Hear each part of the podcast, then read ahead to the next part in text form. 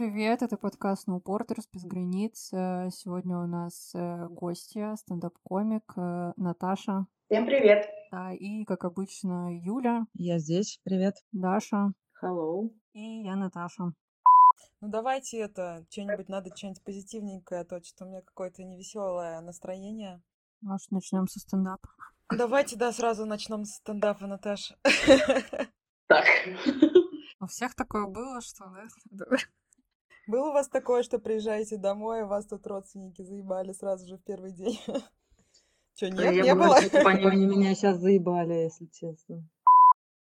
Так, ну что, дамочки, что вам рассказать хорошего? Расскажи, как ты начала заниматься стендапом? Это долгая сейчас история будет.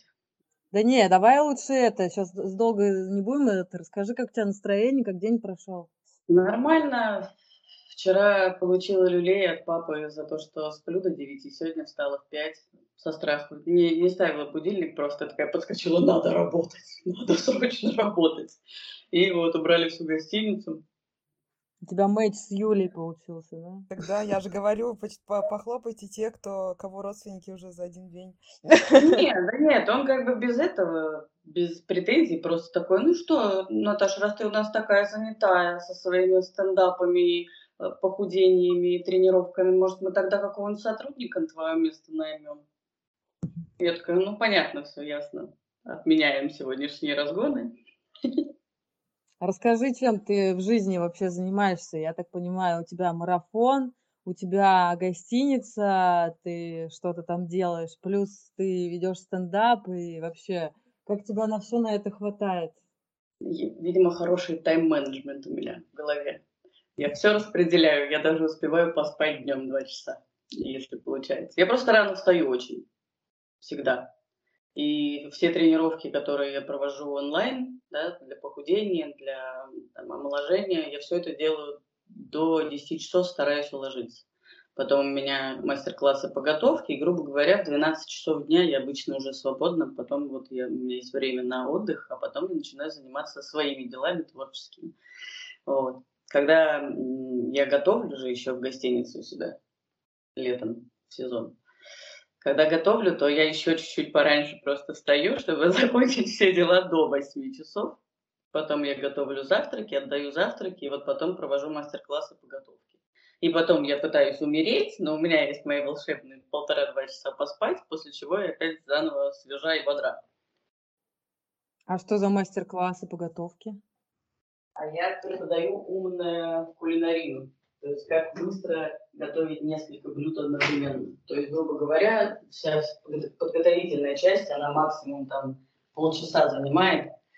Вот. И дальше там типа можно закинуть в духовку или там положить в холодильник, заспевать, и все, и пошел гулять. Потом просто все достал, завернул, и у тебя на следующий день вся еда готова на семью. А как ты пришла к этому, ко всему, к занятиям, к тренировкам, к готовкам, к гостям? Ну, я была, была очень жирненькая и очень любила кушать. Я готовила раньше тоже быстро, но так, чтобы вот очень много, жирно и вкусненько. Потом, когда начала худеть и похудела на тридцать пять килограмм, я решила, что это отличная идея для стартапа. И начала людей учить делать так же. Потом появился курс по омоложению. И я отучилась на гимнастику для лица, на все, наверное, виды массажей, самомассажей, которые можно делать дома, вот, на тейпирование. Так что вот так. И потихонечку, когда я уже рацион свой сменила, я и рецепты начала придумывать другие. И у меня там есть сборники по рецептам в интернете ппшным, которые тоже быстро, просто из простых продуктов готовятся, а получается что-то необычненькое и вкусное. А ты где-то училась этому, ну, или как это, просто сама практиковала, что-то из интернета брала, смотрела, как на самой, это, как это сказать, как это влияет на тебя, или как, ну, как это вообще, как люди к этому приходят, мне действительно тоже интересно. Я в какой-то момент, когда была жирненькая, я сидела, ну, я вообще всегда готовила, то есть я всегда любила с самого маленького возраста, это как-то, я еще помню, как мы ночевали у подружки в девятом классе, проснулись, проснулись, все хотели есть, а дома было шаром покати. Я нашла только две сосиски, кетчуп, кусочек сыра небольшой и тесто. И я такая, ну, в принципе, получается, вареники с колбасой и сыром, получается.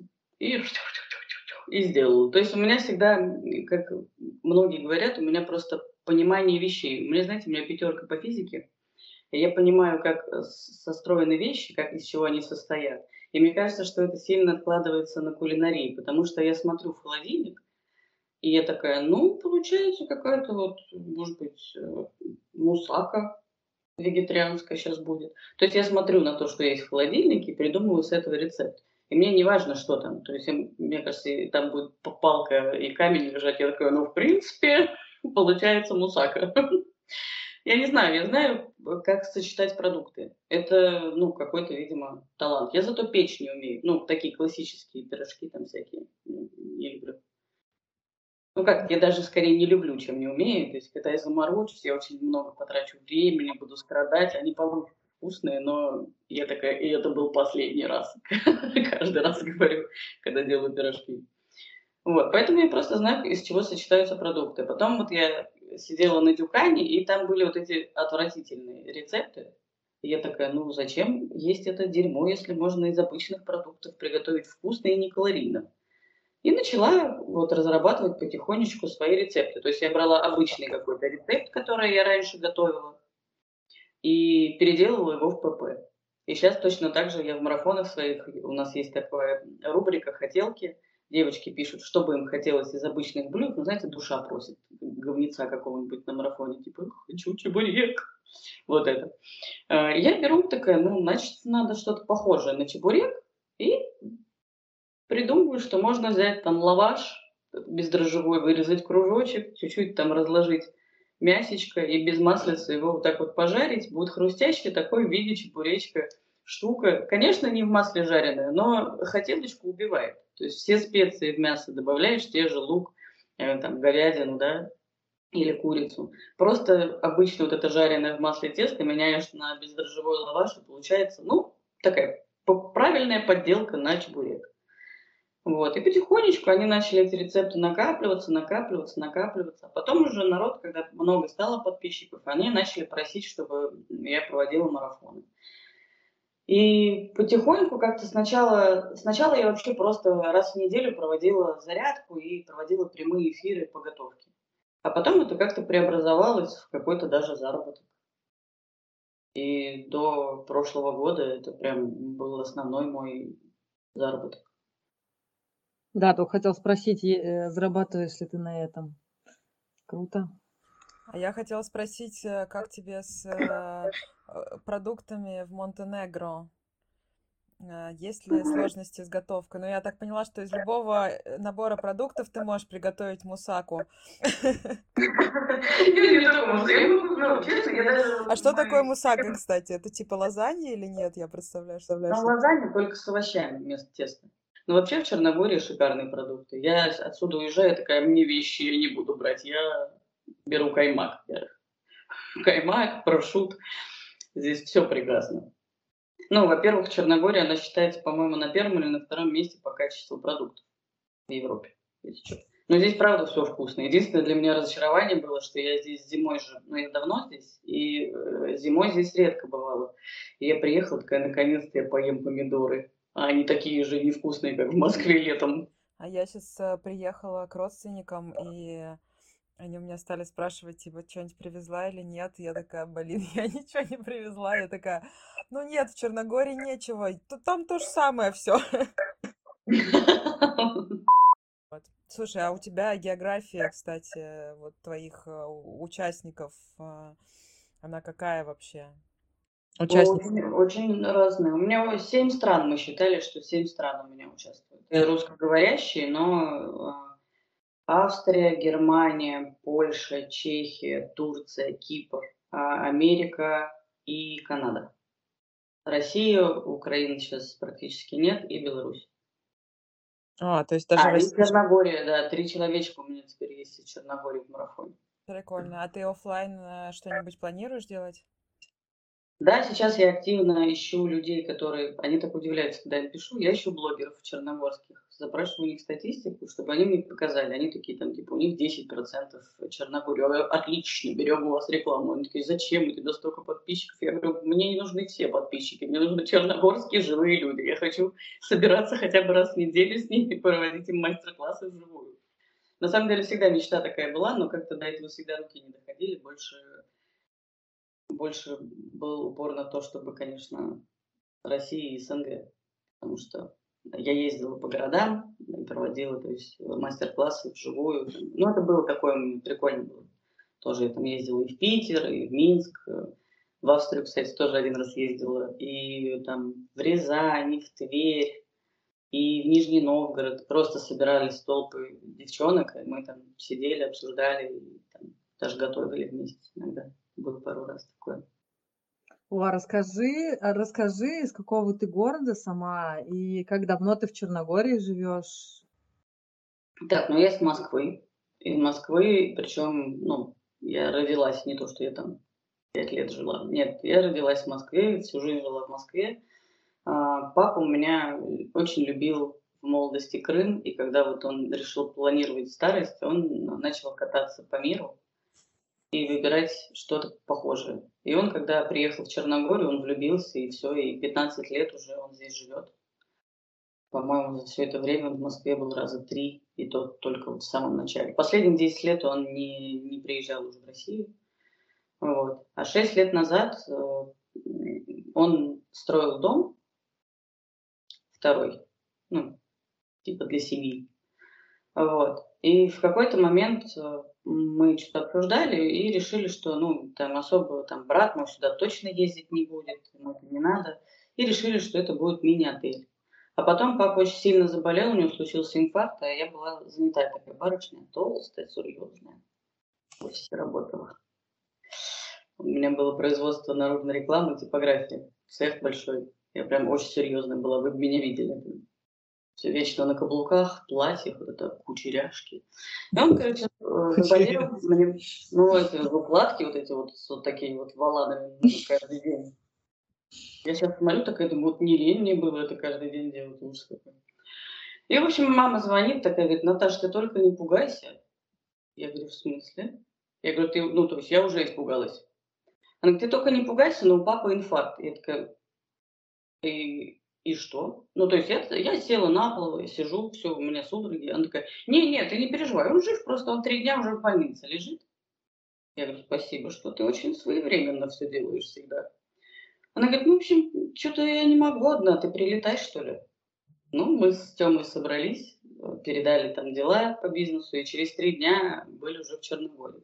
Мы приехали, здесь недостроенная гостиница, пустые стены. И папа в больнице, и ему там надо делать очень сложную операцию. Мы не знали вообще языка, то есть я прилетала в гости там на месяцок, и не знала вообще языка. И мы с Тёмой, Тёма вообще первый раз в Черногории был, а нет, второй. Мы приезжали венчаться первый раз, тоже на месяц, а вот на следующий год уже папа заболел. И, в общем, пустые стены, нет знания языка никакого, ни, никак мебель, где покупать, что. Ну, начали рыть интернет, в итоге мы за месяц обставили всю гостиницу полностью, зарегистрировались на букинг, запустили его, я запустила рекламу везде, и уже через месяц у нас были первые жильцы, а через год у нас стала оценка девять и шесть и полная бронь на три месяца. А как, расскажи, как изменилась вот Черногория? Как она была, типа, до... Ну, понятно, что все, все меняется, но наверняка такой яркий всплеск был как раз после а, начала мобилизации, начала войны. И вообще, ну, наверное, очень сильно а, большой наплыв как раз русскоязычных людей. Или, ну, в принципе, это все окей, все как и было, только чуть-чуть изменилось, не сильно. Ну, смотри, когда я первый раз сюда прилетела, это было тринадцать лет назад, получается. То есть тринадцать лет назад я сюда прилетела, и я поняла, что я здесь состарюсь и умру. И вообще, я первый раз, когда сюда прилетела, я жила в Которе, и я когда из тоннеля выезжала, я заплакала. Я сейчас даже говорю, у меня слезы наворачиваются, потому что это ощущение, оно до сих пор присутствует. Что я влюбилась в эту, в эту страну с первого раза. И, ну, тогда было... И да, русских здесь всегда было полно. прям много всегда было. Здесь же очень большая русскоговорящая диаспора еще до всего была. И чем больше времени проходило, тем больше русских и больше молодых начали сюда приезжать, молодых, которые хотят что-то делать. Но не было возможности, не было для кого. И я так понимаю, что в основном, ну да я даже по себе сужу, что с наплывом вот этих русских, русскоговорящих людей, которые с началом войны сюда переехали, нам, тем, кто здесь уже плотно стоял на ногах, появилась возможность для кого это делать. То есть у нас появился потребитель, открылись русские рестораны, там тот же самый стендап я открыла, он здесь же нахрен никому не нужен был раньше, потому что, ну, кто туда ходил бы? Ну, русскоговорящая диаспора, они довольно все возрастные были, то есть я там ходила, все со мной разговаривали, как будто мне четырнадцать. Но я еще, конечно, ну, выгляжу так, что не сильно там авторитетной кажусь. В их кругах-то они там сидят, то есть я пришла на сборище русскоговорящей диаспоры и пыталась там с кем-то поговорить, может быть, какую-то работу на зиму найти, они такие: девочка, мы тут собираемся раз в год попить водочки. И там, ну, такие все, ну, взрослые тетки, дядьки просто сидят, там за жизнь слушают с телефона какие-то русские песни. И я такая: понятно, это не моя история. А сейчас сюда приехала молодежь, и мне есть с кем работать, и есть для кого это делать. То есть... Я могу сказать, что вот там сейчас старожилы черногорские, они же все возмущаются, что Черногория не резиновая, Черногория не резиновая. Посмотрите на Бургу просто хотя бы. Вот за последний год. Ну, там столько стало хороших кафешек. Пооткрывались детские центры, чего здесь вообще днем с огнем не найдешь. Здесь вот это из-за того, что здесь для детей на палку иди играй, хотя я за. Я за такое воспитание, но здесь, кто мамашки приезжали, ну хочет же бросить куда-нибудь ребенка и пойти на пляж вина попить. А здесь такого нигде нет. Здесь было это одно заведение в Которе, в этой в Камелии на, там, на верхнем этаже, и то там все педагоги были русскоговорящие, да? Ой, нет, черногорцы. То есть, ну, ребенок там через полчаса начинал реветь, потому что он ничего не понимает, дети с ним не разговаривают. А здесь все, вон, поехали. Вводили ребенка в космос, там, кинули и ушли пить винишко, смотреть на закат. То есть на самом деле вместе с русскоговорящими людьми сюда переехала цивилизация. Что тоже не прям то, что, чтобы... У меня очень двоякое ощущение и мнение на этот счет. То есть, как сказать, возвращается ритм, к которому я привыкла в Москве, ритм жизни, да, вот этот бесперебойный молоток, как я там жила. Но, с другой стороны, немножечко я тоскую по времени, когда ты идешь такой, а никого нет. Тоже было хорошо. Но, с другой стороны, не было никакого развития. То есть я все, я такая думаю, ну, получается, сюда я перееду, мы с Тёмой будем всю жизнь руководить гостиницей, состаримся и умрем здесь. И собаки будут доедать наш труп. Поэтому, я не знаю, говорю, у меня вот так двояко. Но, в принципе, мне, я считаю, что Черногория очень сильно похорошела, во-первых, потому что тоже вот эту культуру убираться на пляжах, этого же не было до нас здесь. Это, это все русскоговорящие все принесли. Потому что, ну, они такие: вы что засираете такое место охрененное, вы что, с ума сошли? А ну-ка, собрались и пошли все убираться. И все встали и пошли, потому что, ну, мы ценим красоту и природу. Не, не все и не всегда, но, опять же, в Черногорию, мне кажется, приезжает определенный тип людей. Люди, которые... Очень много творческих людей, очень много людей, которые именно не, не, ищут, не ищут вот этих вот небоскребов, высоток и ночных клубов, где вход за сто евро. Эти все в Дубае поехали. Там тоже достаточно сейчас народу. То есть сюда переехали люди, которые могут сидеть и двадцать минут смотреть на море. Вот я такая, могу сидеть. И такая потом такая: боже, я же должна везде успеть еще. Но могу. Я поэтому очень рано встаю, стараюсь раньше мужа встать, потому что я люблю смотреть на рассвет. То есть сидеть, это просто в тишине. Писать шутки, кстати, люблю тоже. Мне очень важно, чтобы я одна находилась в этот момент. Ты на рассвете пишешь шутки?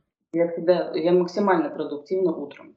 Все рецепты, все, что вы видите в инсте, я все записываю, ну, настолько рано, чтобы вот прям максимально. Потому что вот утро – это мое время. А только так, именно утро, именно время или отсутствие людей тебя это, тебе это помогает? Я просто про, про людей хотела тебя тоже поспрашивать кое-что. Нет, конечно, то есть я должна быть наедине с собой, с природой, с ручкой, с тетрадкой или там, с телефоном. Когда Тёма встает во время того, как я рецепт записываю, он уже у меня научный горьким опытом, он такой: я водички возьму и обратно в комнату пойду, хорошо? Я говорю: хорошо, иди. И он уходит. Также, когда я пишу что-то, он выглядывает на балкон, такой: что пишешь? Я говорю: пишу. Он такой: сорян, и уходит. По поводу людей хотела спросить тебя про твое взаимодействие. Вот многие работают там в одиночку совсем, им так комфортно, и больше там ни с кем не хотят, ничего такого. И обычно там своих родственников никуда не подтягивают. Вот, там, или, или наоборот, кто-то работает там в суперкомпании, и там всех, наоборот, пытаются куда-то там своих подтянуть. Вот, хотелось бы понять, как у тебя это просто работает, как ты вообще взаимодействуешь с людьми, как они тебе там дают энергию или не дают энергию, что у меня сложилось ощущение, что, и сейчас ты тоже говорила, что, ну, вот эта вот волна людей каких-то, которые при, прибыли, то есть они как будто бы... Ну, это общая какая-то волна, общее ощущение, оно дает вот эту силу и желание, да, что-то делать еще, куда-то двигаться. Ну, с другой стороны, ты вроде такой человек, который сам по себе, да, вот тебе нужно пространство для того, чтобы подумать, что-то сделать и э, что-то, ну да, что-то, что-то написать там, не знаю, какую-то свою, свою, свою систему придумать. А потом, как бы, я вспоминаю, как много, как бы, каких-то идей ты нам закидывала, да, и хотелось тоже вместе что-то реализовывать. Или вот я вижу, что ты девчонок часто тоже подтягиваешь куда-то там что-то делать, какой-то движ создавать. Тот же самый стендап — это какое-то объединение, которое люди, людей, которые вокруг тебя тоже какой-то движ создает. Ну, в общем, интересно, как у тебя вот это восприятие людей и твоего места, наверное, с людьми, как, как вот это работает? Смотри, вот это вот время для меня, да, которое, оно всегда заканчивается на первом сообщении по, по какому-то движу, по-любому. И все, я такая: ну так, все, мое время кончилось, теперь время вести за собой людей. Нет, смотри, я это как-то всю жизнь у меня было. С самого начала, со школы, с лагерей. Я всегда как-то это, впереди планеты всей, в плане того, что мне все время кажется, что люди не могут сами соорганизоваться почему-то. Но это правда. Их надо всех быстренько собрать, раздать им задачи, и тогда все будет работать. Вот. Даже вот управление гостиницей. Я вот так думаю, что если бы Тёма в какой-то момент, муж мой, в какой-то момент не подчинился и понял, что здесь он, ну, не мужик, здесь он не может бить там кулаком по столу и говорить, что он решает, потому что у меня мозг по-другому работает. Я же говорила, я знаю, как работают вещи. Я так себе раз, раз, раз и просто говорю, что делать. И он такой: пум, все. И в итоге он все научился, теперь я могу здесь ничего не делать. Ну, просто красиво ходить и готовить завтраки. То есть остальное все он делает. Он ведет и букинг, он и гостей встречает, и занимается там трансферами, экскурсиями, всем вот этим. То есть поначалу он-то вообще ничего не знал, что делать. Да я тоже не знала, что делать. У меня как-то... Ну, в голове сложилась картинка, потому что мы много путешествовали очень. Это мое такое основное любимое хобби было до гостиницы. В свободное время просто брать самые дешевые билеты и лететь куда-нибудь. Там спать на полу, не знаю, в колхозе в каком-нибудь, но, но куда-нибудь какой-то движ устраивать. Вот. Ну, и мы как-то... Я собрала у себя в голове все минусы и плюсы, которые были везде, и вот так мы сделали гостиницу. И так же со всем, что я в жизни делала, я делаю по примеру, по какому-то, который мне понравился или не понравился. И также вот стендап-сообщество. Я же делала в Москве тоже стендап-сообщество. И там даже очень крутые комики говорили, что это одно из лучших сообществ, с кем приятно общаться, и что я самый хороший организатор, что со мной классно... Ну, у меня хорошо выступать, со мной классно коммуницировать и так далее. Вот. И я все хорошие идеи, которые были у меня в Москве, перетащила сюда. Да, было тяжело, потому что здесь нет комиков. Я была здесь одна. То есть здесь был Слава, который импровизатор и ведущий, и я. И в итоге я просто по всем чатам раскидывала сообщения. Столько хейта у меня не было. Я плакала. Ой, это черногорские чатики, это просто моя любимая история. Ненавижу ее.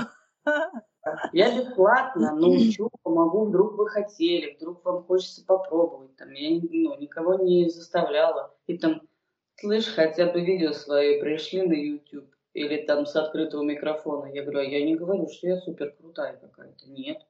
Нет, там вообще не важно, что ты скажешь. Вообще, вот просто вообще не важно. Только просто что-то скажи, слово А, они тебе Б и В, и вдогонку еще и что там последняя буква Я кинут тебе. Ну, в общем, да, я расстраивалась очень, но получилось так, что в итоге подобралась очень хорошая компания ребят, которые там где-то там в разных городах страны нашей всеобъятной большущей, да, просто когда-то у них была мысль, и они такие, блин, я так всегда хотела попробовать, увидела твое сообщение, и думаю, надо сходить, получается. И все, я потихонечку начала учить их. Мои ребята там, кто меня учили, из Патрика, в стендап-Патрике, мои друзья, у кого изначально я там училась, занималась, кто мне помогал, там это называется comedy buddy, когда человек помогает тебе разгонять твой материал. У тебя есть шутка, и ты не можешь ее смешно добить. И вы сидите, и в процессе вы просто перекидываетесь вариантами, и получается что-то смешное. Вот. И у меня таких из Патриков двое друзей, и вот один из них, который очень крутой, Гоша Белобородов, он для наших ребят проводил лекцию, мы собирались в прямом эфире, они сидели, и он им рассказывал, как написать свой первый монолог. Потом мы собирали всякую литературу про, по написанию монологов. И в итоге мы спустя месяц, и мы встречались, разгоняли, то есть читки делали между друг дружкой, то есть собирались только своими там тусовкой, читали материал, мы э, репетировали с микрофонами, нас ребята пускали даже на площадку порепетировать. И в итоге, да, вот через месяц мы первый стендап сделали, у нас была полная посадка, сто двадцать человек пришло, нам пришлось стулья брать в кафе в аренду. Вот. И всем понравилось. Это ты про Москву сейчас рассказываешь, да? Нет, это я уже про Черногорию рассказываю. А, тут двадцать человек, ничего себе. Да, да, да. В бранче мы сто двадцать человек мы брали стулья, двадцать пять стульев взаймы в кафе. Вот. И в итоге все прошло на ура, очень всем понравилось. И потихонечку-потихонечку народ начал добавляться, добавляться. Все время новенький какой-то приток крови появляется, мы обучаем. У нас еще своя сценическая импровизация отдельно есть.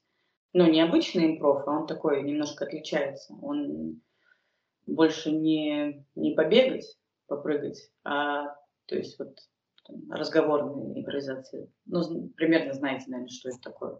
Чтобы записывать всякие ролики и так далее, чтобы шоу делать какие-то импровизационные, не стандартные, а вот разговорного жанра. Или там сет-лист, например, это когда, или там сейчас у нас будет шоу, а, вспомнить все, просто десять папок с фотографиями на компьютере, ты вытягиваешь бумажку, а, и тебе там номер папки, и ты открываешь папку и представляешь себе, как будто ты открыл свою страницу ВКонтакте спустя десять лет и нажал на сохраненное, и смотришь, что это такое, и ты должен зрителям рассказать, откуда в твоей папке эта фотография и почему она там, почему ты ее сохранил. Ну, довольно забавно все всегда это получается. Это, наверное, вот следующее, что мы будем делать в Подгорице. В общем, сейчас, спустя сколько получается? Февраль, март, апрель, май, июнь. Спустя пять месяцев у нас площадки в четырех городах. В Будве две площадки, в Герцег-Нове площадка, в Баре и в Подгорице. Вот мы, все никак не получается. Я думаю, что мы это уже сделаем к осени, потому что сейчас, конечно, из-за морюшка-солнышка спад. От людей, то что все такие, пойти на стендап или попить вина на закате. Наверное, пойду попью вина на закате, пожалуй, все-таки. Тем более я приехал на две недели. Поэтому сейчас мы будем немножечко заниматься больше развитием, пореже будем делать мероприятия, а вот к осени вернемся уже с полноценным, будем делать шоу, записывать на YouTube, будем приглашать известных личностей черногорских, которые какой-то здесь уже вес имеют, чтобы они тоже участвовали, типа как, что было дальше, только приличненько. У нас. Надеюсь, ты нас позовешь, известных личностей. Позову, тем более ты импровизацией занимаешься. Конечно, позову. Как к вам попасть в стендап? У меня есть незакрытый гештальт. Напиши мне, я тебе добавлю в чатик, посмотришь теорию, придешь на занятие, на разгонное или на сценическое. Но сначала надо написать хотя бы что-то. Просто любую там монолог, историю. Почитаешь правила, там на самом деле даже есть тетрадка для чайников, которую мы составили, тетрадка «Как написать свой первый монолог». Там прям идут задания. Когда ты эту тетрадку заполнил, у тебя получается пять минут монолога какого-то плюс-минус юмористического. И потом мы будем встречаться, дорабатывать. Я смотрю всегда ребят новеньких монологи. Что-то там сразу приходит мне в голову, что-то я выношу на разгоны. Разгоны — это когда мы собираемся комиками. И вот, вот так вот, как я вам рассказывала, да, в процессе разговора перекидываемся вариантами и разда- раздается что-то смешное. Если все четверо, допустим, в четвером собираемся, если над какой-то добивкой шутки заржали все четверо, она обязательно записывается в блокнотик. Значит, она хороша. Вот. И потом на читку сходишь, по, ну, почитаешь перед узким кругом людей, а потом уже на сцену. Вот. Так что все просто. Ну, то есть может вообще любой человек прийти, да, соответственно, или там есть какие-то критерии отбора у вас, чтобы вот люди, которые будут слушать нас? Я как раз про это хотела. Абсолютно любой человек может прийти. Какие у тебя любимые комики? Я всех по чуть-чуть люблю. Ну, у меня нету прям каких-то таких кумиров, нет. Когда я начала заниматься стендапом, меня мой Comedy Buddy называл, что я белый лист в стендапе. Я даже не смотрела ни одного выпуска стендап на ТНТ или открытого микрофона. У меня же это случайно вообще получилось. Я пошла на технику речи, и у нас там финальный типа, ну, экзамен, не знаю как, типа концерт, финальный концерт. Каждый готовил что-то, свою презентацию. В основном там все презентации по работе готовили, кто боялся на сцену выходить, кто плохо разговаривал. Вот. А я просто пошла, рекламу мне заказали, а я в итоге осталась учиться. Мне, я говорю, я не знаю, что рассказывать. Я говорю, презентацию мне не надо, меня все и так все знают у меня. Я нормально общаюсь со своими там, подписчиками, а куда-то выкладывать свою презентацию, зачем? У меня есть, если кому-то надо мою презентацию, у меня есть интервью на РБК. Можно туда зайти послушать. Вот. И мне говорят, ну не знаю, ну какой-то рассказ типа расскажи или стендап напиши. Я такая, о. Я на следующее утро встала в пять утра, я написала монолог на семь минут, как сейчас помню. Написала монолог на семь минут, и в итоге через месяц я с ним выступала. То есть я в первый день занятий написала монолог, и через месяц я вышла с ним на сцену. И я даже до сих пор оттуда некоторые шутки рассказываю, хотя сколько времени прошло. Потому что, ну, он такой, это, как я всегда всем говорю, первый монолог в стендапе – это монолог, когда ты рассказываешь о себе. То есть ты знакомство, это как в любой ситуации. Ты выходишь перед зрителем, ты рассказываешь про себя, кто ты, что ты. Когда ты уже станешь популярным, ты можешь какие-то там глубокие темы поднимать. Потому что, ну, люди приходят на тебя конкретно уже смотреть. А когда они приходят на открытый микрофон, им нахрен твои умные мысли не нужны. Что ты даже смешно и с сарказмом их расскажешь. Ну, вообще им все равно. Они хотят знать, кто ты, как тебя зовут, из какого ты города, что ты в жизни добился. Какой-то кринж у тебя был. Какая-то... То есть я пришла, я рассказала, как я похудела, как мне было хреново, как тяжело. Рассказала несколько смешных случаев из жизни. Конечно же, ты все это утрируешь. Грубо говоря, ты располагаешь, чтобы зритель думал одно, а в итоге оказывается другое. Это если простыми словами. Вот. И все, я рассказала, как я похудела, как это было кринжово и смешно, про то, немножко про мужа рассказала, про то, как он относился к моему похудению. И все, и все смеялись. И я такая, вау! И такая, что же дальше-то делать? Ну что, все остальные что-то ничего не делали. А я взяла такая, открыла список открытых микрофонов Москвы и пошла выступать. Человек дела. Каких э, комиков, это, извините, я чуть-чуть это не, не в продолжение, но в продолжение вопроса, э, каких комиков ты советуешь просто смотреть, может быть, э, просто типа, и любопытные какие-нибудь чуваки? Может быть, даже они только новые совсем. Я очень люблю Леню Кулакова, Гошу Белобородова, Славу Никифорова. Ну и опять же, я сейчас называю ребят, которые из Патриков. Кого еще? Очень мне нравится мальчик Заврат Вартанянца. Он вообще очень начинающий, грубо говоря, комик, но он уже стал резидентом Патриков. Начинали мы с ним типа, примерно в одно время. Вот. Он очень-очень крутой. Потом Вика Македонская, хорошая очень девочка. Она вот в новом сезоне женского стендапа, она, кстати, участвует. Это вот из таких не прям топовых. А так вот по английским у меня вот в чатике в стендаповском там есть прям список, что посмотреть. Для, для, как, есть такое понятие в стендапе, как насмотренность. Почему меня называли «белый лист»? Потому что я ничего не смотрела, меня просто заставляли в итоге с субтитрами смотреть там классических комиков, потому что я такая, не хочу, мне не нравится. Я не люблю смотреть на других. Это, кстати,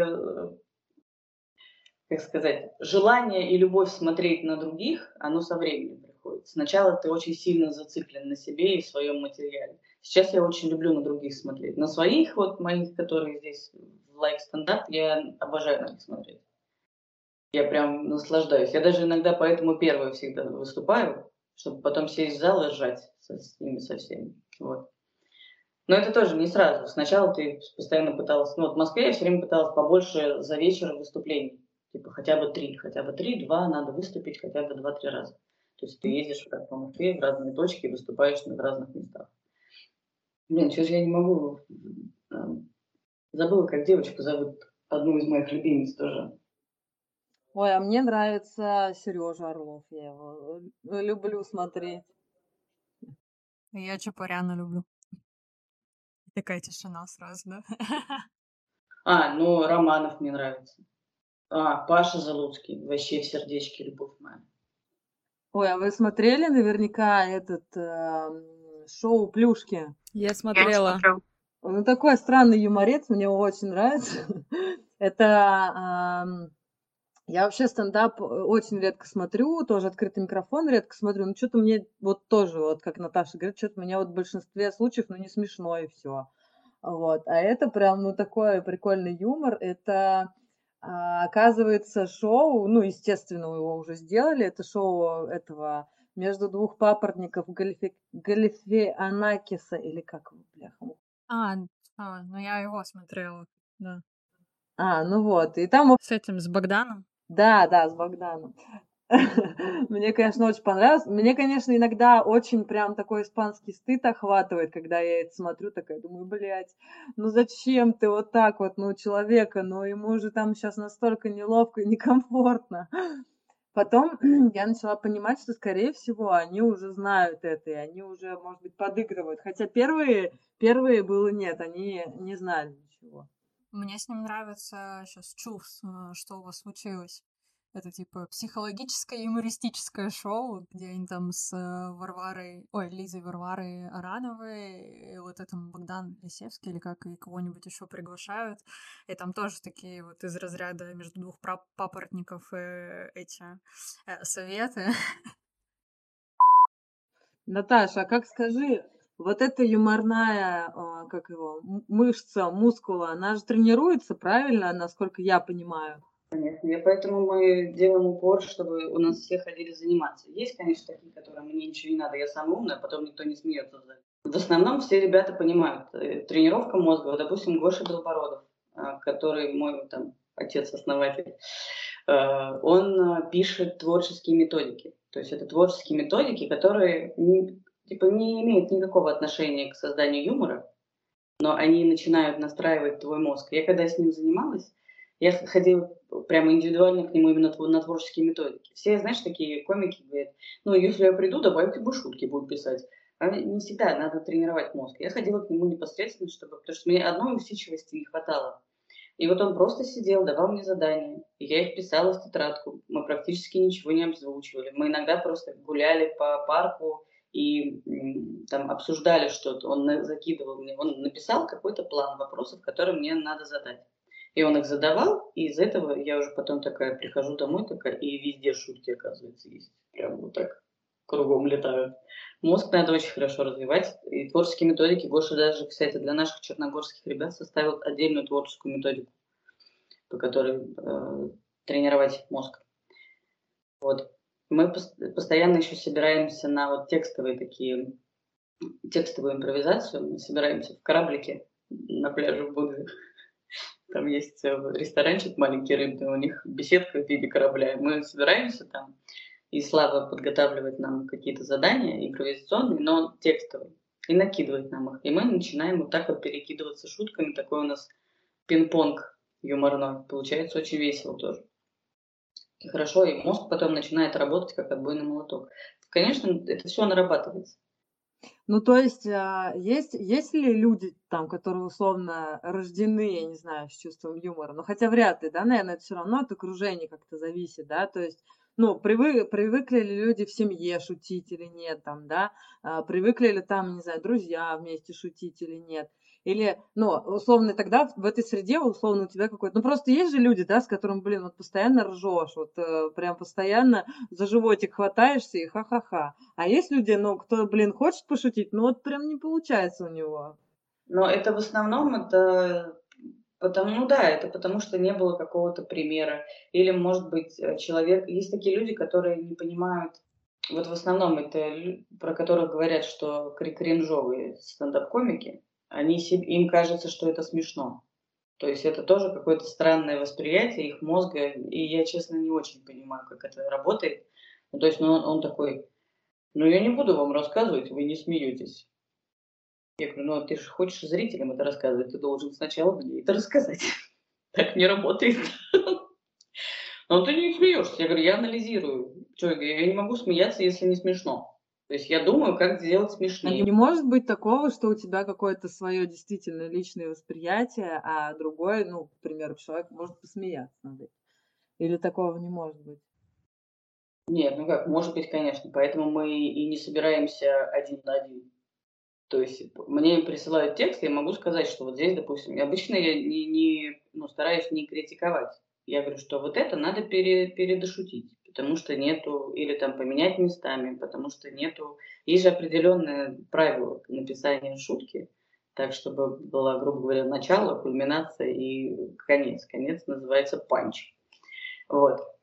И к нему прийти можно разными путями, то есть это самое смешное место в шутке. Ребята по неопытности иногда просто ставят его не в то место. И потом получаются лишние там два предложения, которые вообще уже ненужные получаются. Вот. То есть как, какие-то технические моменты. То есть, не, не то, что я такая, вот это не смешно, пошути вот так. Ну, не, я не стараюсь не навязывать прям свое мнение. Я говорю, что я не, не стопроцентная гарантия. То есть, поэтому мы всегда собираемся с, с несколько человек. Всегда нужно несколько мнений. Не бывает такого, чтобы один человек был прям абсолютно точно прав, что это смешно. Все известные комики... Все известные комики разгоняются с кем-то. У каждого комика есть камеди-бади. Один, два, иногда три, четыре.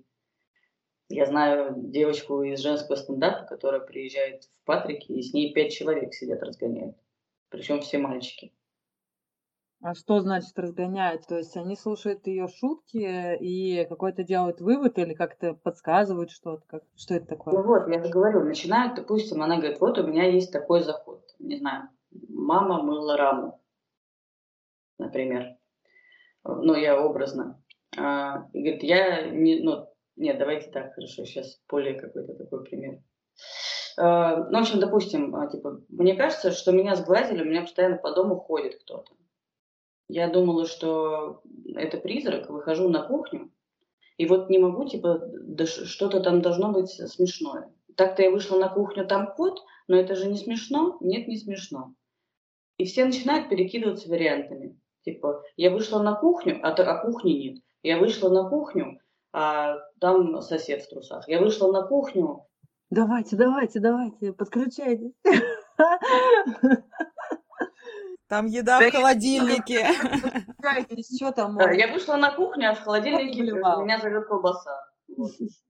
Я, я, нет, я, короче, я думаю, что меня сглазили, у меня какая-то нечисть в квартире. Вот сейчас, да, я, какая-то нечисть в квартире, потому что меня постоянно как будто кто-то зовет. Постоянно кто-то зовет. Я один раз ночью собралась с духом, выхожу на кухню, а там колбаса в холодильнике прям Наташа, Наташа. Вот. Типа, вот, грубо говоря, видишь, ты накинула идею, и в итоге это преобразовалось в шутку. Это у тебя импровизация была, или у тебя уже заготовленная такая шутка? Так нет, это же сейчас только что Юля концовку придумала, я просто вставила ее в контекст. Вот так это работает. А. То есть тогда я бы сейчас местами поменяла. Я собралась с духом, выхожу на кухню и слышу там тихонечко «Наташа! Наташа!» Смотрю, и щель какая-то горит, открываю, а это колбаса из холодильника. То есть, вот, то есть, опять же, да, вот это то, что я говорила про построение шутки, что оно может поменял местами и становится смешнее, потому что колбаса в конце. Вот. То есть получилось начало, какая-то интрига, отыгрыш Наташа и в конце шутка, что это колбаса меня звала. Скажешь, что на подкасте придумал. Скажешь так, а подкаст лежит вот там, ставьте лайки там и все такое. Да, прикольно. Нативная интеграция будет. Ну или не очень. А расскажи, Наташ, как ты вообще э, пришла к нам в комьюнити, как ты нас нашла?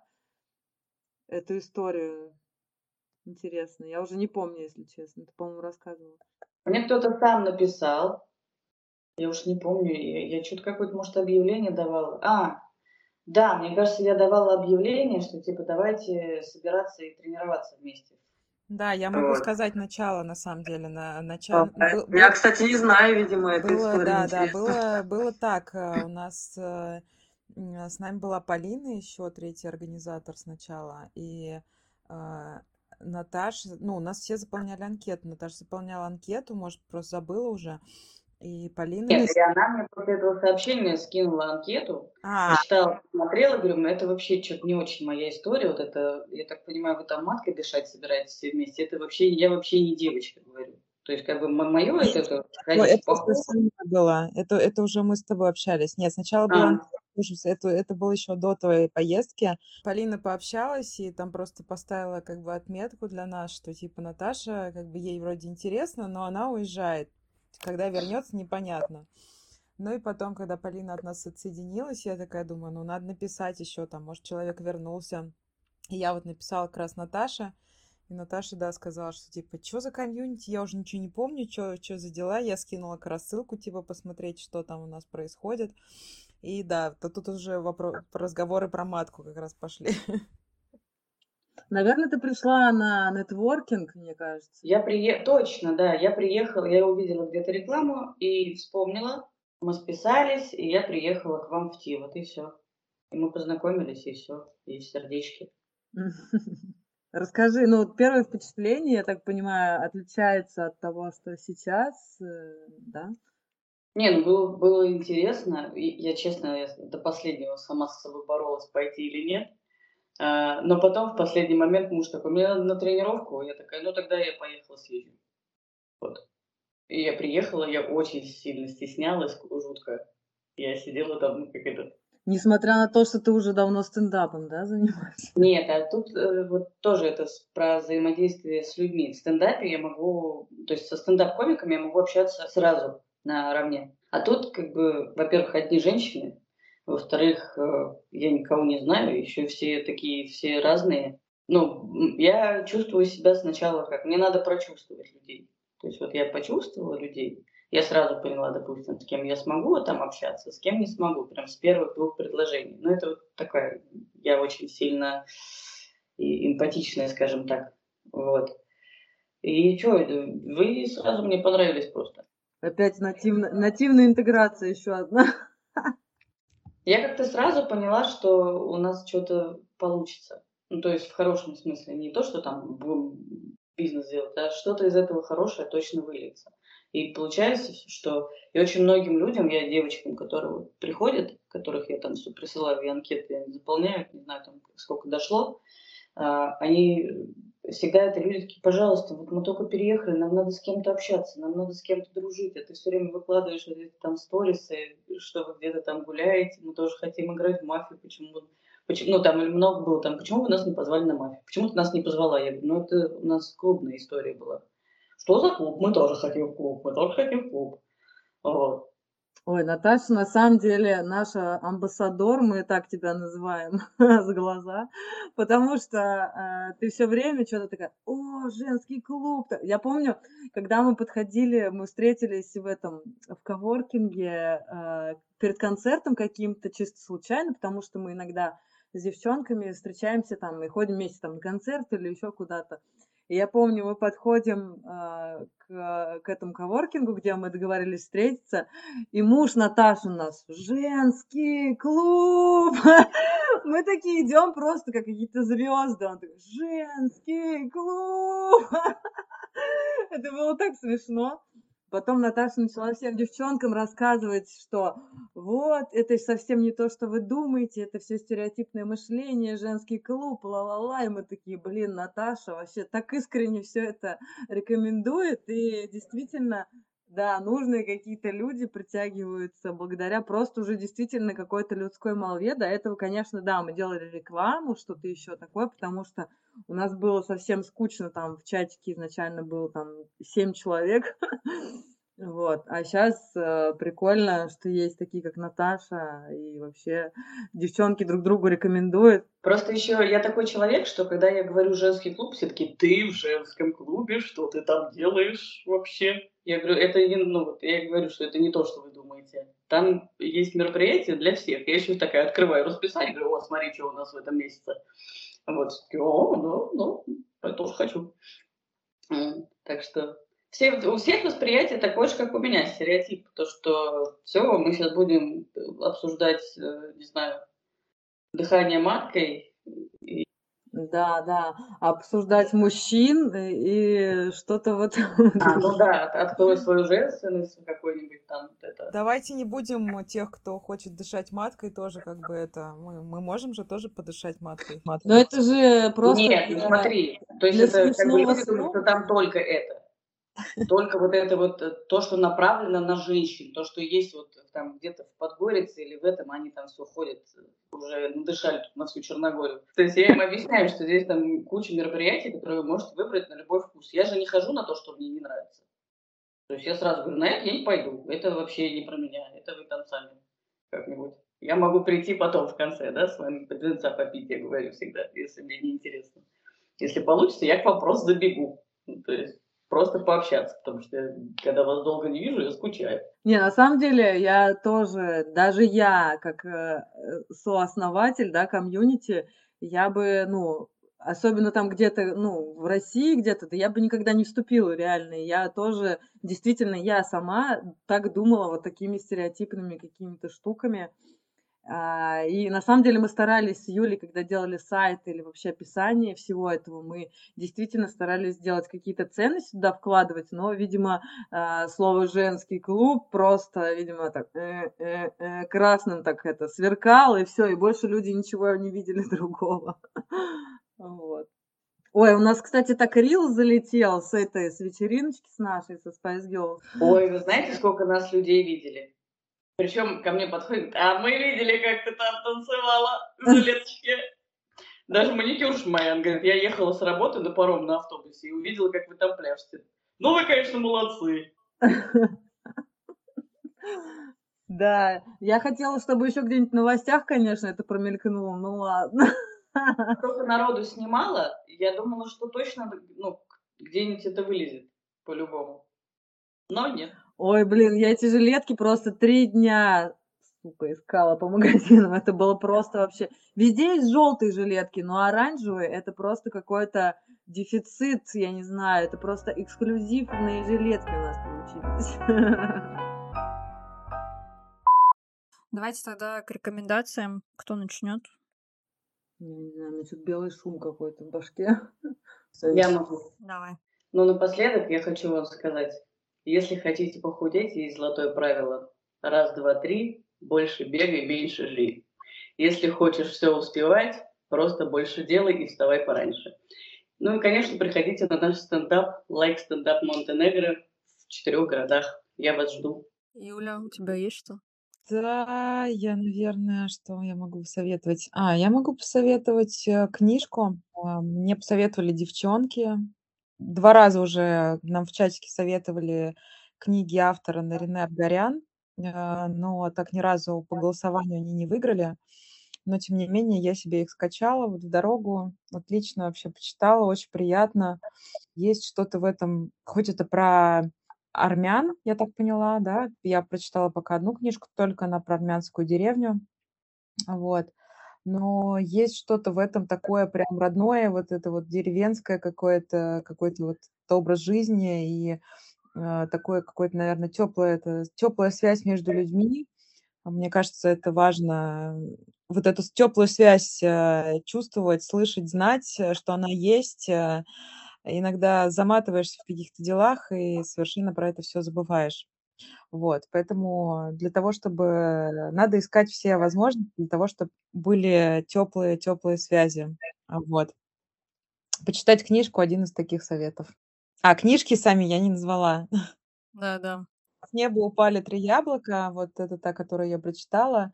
И «Симон» или «Симона», это вторая книжка, вот она у меня сейчас впереди к прочтению. Блядь, что давно так ничего не читала. А хотя нет, я сейчас читаю книжку, но я не буду ее рекомендовать. Пока не дочитаю. Я посмотрела сериал, наконец-то я до него дошла, «Молодой папа» Паоло Соррентино. И он мне что-то так понравился. Он такой красивый. Соррентино что-то залетел в последние два года в разряд моих... В рейтинг моих один из любимых режиссеров. И э, вот эти кадры, шутки этого папы тоже. Все прикольно. Но если по стендапу, я буду стоять на своем. Посмотрите старый выпуск Чапаряна с сто девяносто девять. Я не знаю, он его забрал с сайта или нет. Это очень угарно. А, да, я была на последнем просто в Тиоте первого апреля, и мне прям вообще так душу пригрело, еще и драг был. Я прям очень скучала. Вот. Наверное, так, по рекомендациям. Осталась Даша. А, ну, мне что-то вообще ничего в голову не лезет, если честно. Ну, э, если хочется действительно какого-нибудь такого другого юмора, то, опять же, могу порекомендовать Галифианакиса, посмотреть... Э, можно и не в переводе, тоже английский язык э, попрактиковать. Э, шоу его «Между двух папы». папоротников. А, но еще я сейчас тоже досмотрела сериал «Ты». Очень э, неоднозначный сериал, немного щекотливый в плане нервишек. Вот. Есть там такие моменты. Вот. Но очень интересный, затягивающий. Э, не сказала бы, что это какая-то стопроцентная рекомендация от меня, но кто любит себе там нервишки пощекотить, э, рекомендую. Достаточно а, неглупый и интересный сериал. Вот. Я все. Мне кажется, ты должна добавить еще совет, что если ты хочешь расслабиться, сходи, сходи за вишней и возьми веточку мяты. Да. Идите с собакой во двор, дерите мяту и купите вишню за четыре бляха-муха евро почти. Мне тоже нравится сериал «Ты». Да? Ты смотрела? Я люблю всякие такие сериальчики. А я на самом деле не любитель, вот прям вот мне, я очень тяжело всякие штуки переживаю, но он так меня затянул, что я такая, ладно, терплю, сижу, смотрю, терплю. Ну что? Да, давайте заканчивать. Всем хорошего дня и выходных. Что, давайте, девчонки. На самом деле это, надо сказать, короче, я уже где-то в серединке это поняла. У меня реально какое-то дерьмовое состояние настроения, задерганность и непонятно чего вообще. Но пока мы разговаривали, я поняла, что я так расслабилась, мне так как-то стало полегче, в общем, поэтому спасибо вам за да, то, что согласна. Дорогие мои.